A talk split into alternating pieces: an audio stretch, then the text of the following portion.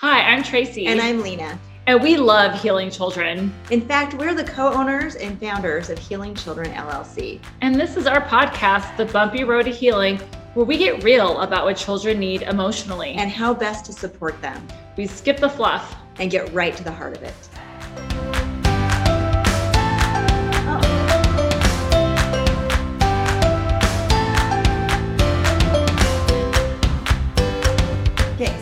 Podcast we want to talk about is kind of rewards, reinforcements, um, bribery.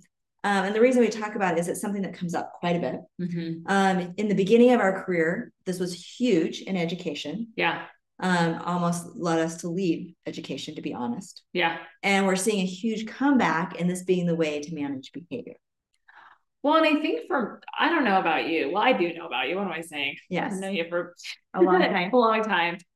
I know for me, when I started as a school counselor, like I wanted to see change in the kids, and I believe it. I believe it could happen. And I mm-hmm. came from you know a social worker in juvenile justice, and then working in a junior high, and then all of a sudden I came to elementary school counseling, and it was like we're rewarding them when they're when they're these kids who are struggling with all this behavior, they get rewards, but nobody else does. It's like I felt like we were appeasing the kids and babying them. Yeah, and it's like I didn't go into this because I don't think that's going to actually help them mature. Mm-hmm. And and i when i came into it because all of my classes have to do with like systematic rewards yeah.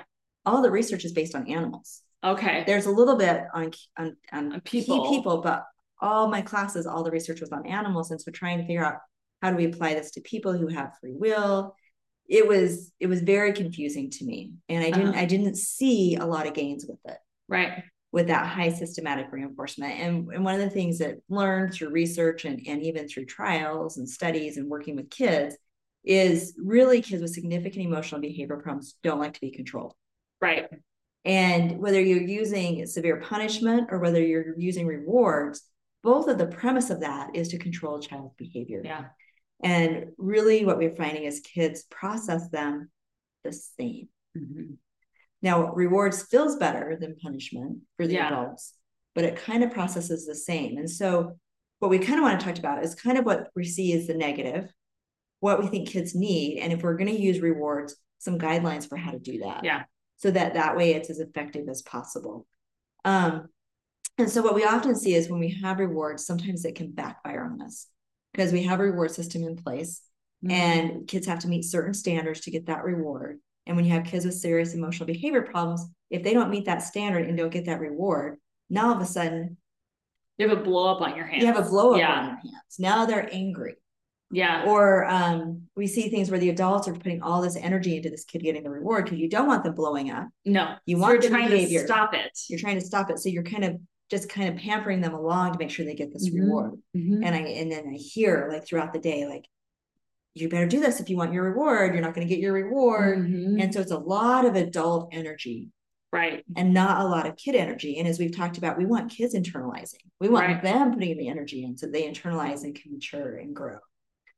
Um, the other thing we see is sometimes there can be entitlement that happens mm-hmm. because you know everybody else is doing what they're supposed to do without a reward. But if you want me to do it, you need to give me a reward to do it. And I, I think, that's the thing that I dislike about it the yeah. most. I think we even had kids who say that.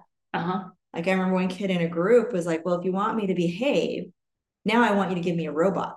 like it was like slowly increasing, and eventually you don't have the money or you know the goods, yeah, to get them to behave.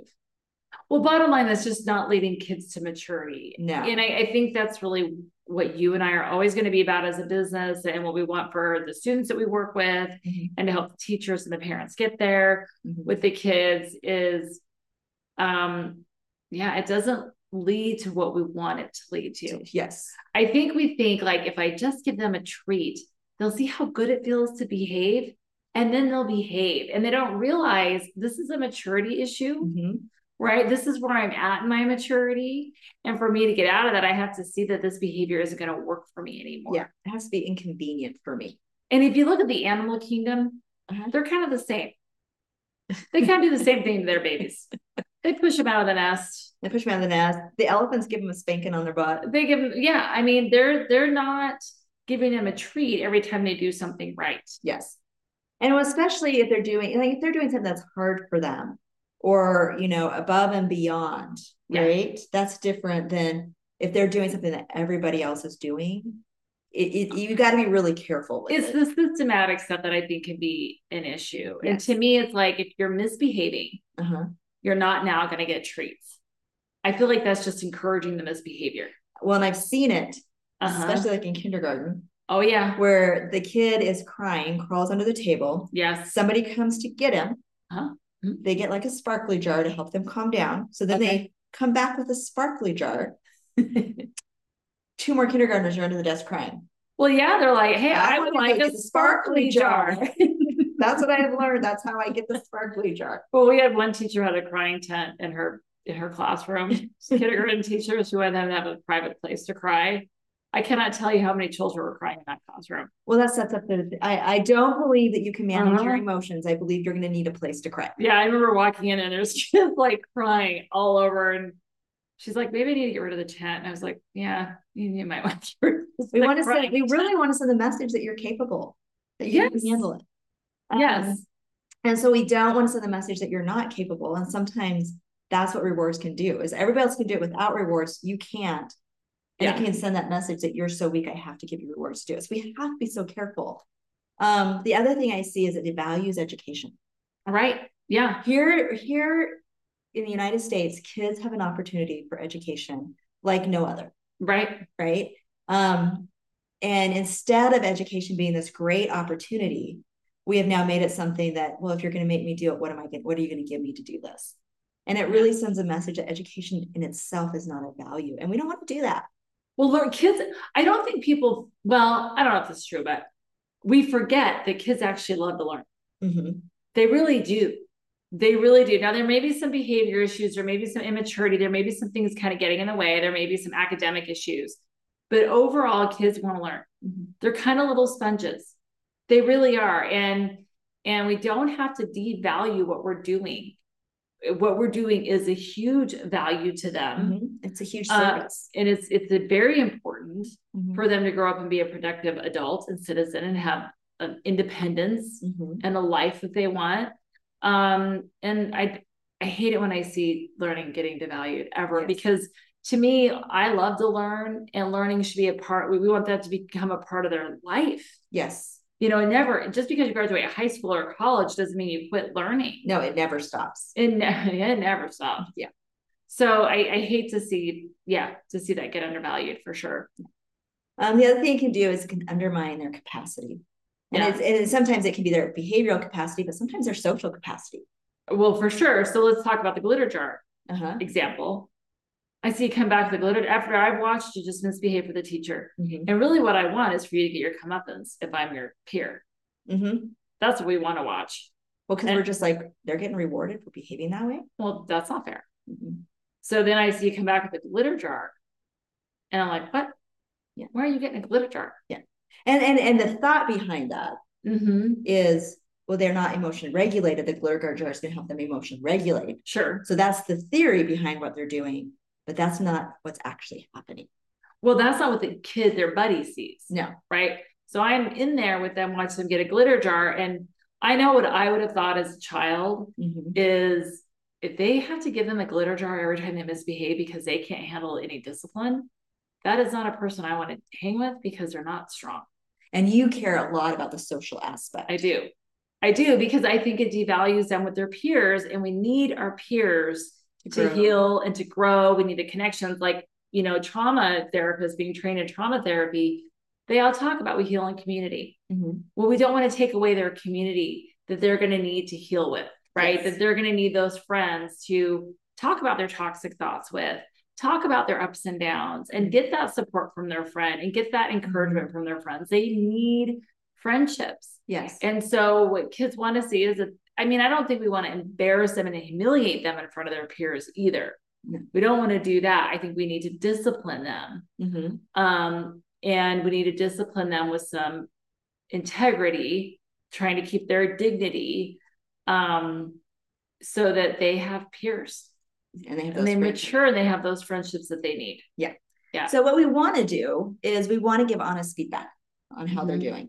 We found that that's much more effective And I even had one teacher who came from one school and came to our school, and the other school she had feedback sheets and there was rewards tied to it. Uh-huh. Then she came to our school and had feedback sheets, but didn't tie rewards. Uh-huh. She actually said the kids did better with the feedback sheet without the rewards tied to it. Yeah. Because they just needed the adult interaction. They didn't need all the other stuff. Yeah. So it they got yeah, they got the feedback, they got the adult interaction, they got the encouragement. Mm-hmm.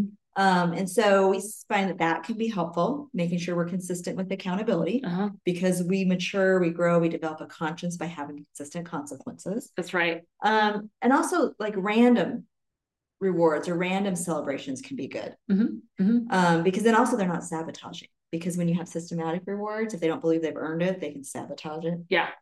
Random rewards is probably better if you're going to yes. do rewards at all. Yeah. Yeah yeah. excitement or celebrations or time with adults you know because we're we're being well and they need positive interactions with adults mm-hmm. too. So if we're feeling like i have to reward this kid every time they raise their hand or every time they do what everybody else is doing and they are fully capable of doing it but they're just choosing not to as a teacher you kind of get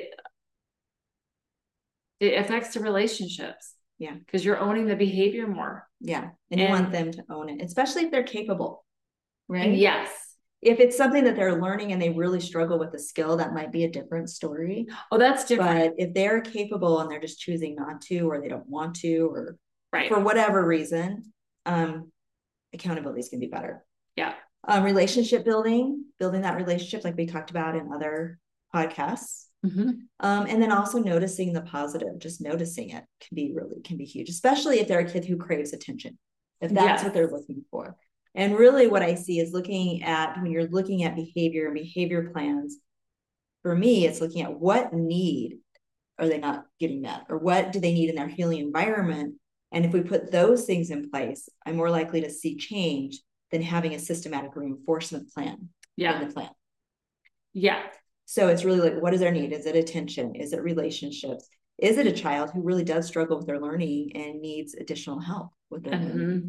Um, is it a kid who just has some entitlement issues or has developed a belief that they don't have to follow rules? Yeah. And so they need some consistent accountability. It's really looking at those pieces for a kid. And so if so for some kids, maybe some systematic reinforcement can be helpful, but some guidelines for that is really making sure that the reward system is not the whole plan. Yeah. That there is some accountability there. Yes. Yeah. It is more like I like to say it's more like the cherry on top. Yeah. Like it's That's the feel good, it's a cherry on top. Um, it can be part of the plan, but it is not the whole plan. Because what mm-hmm. I'll see when I go into classrooms with kids who have reinforcement plans is they're actually being threatened by the plan. Now, if you don't do this, you're not going to get it. Oh, yeah. so then, the, then the not getting the reward is the consequence.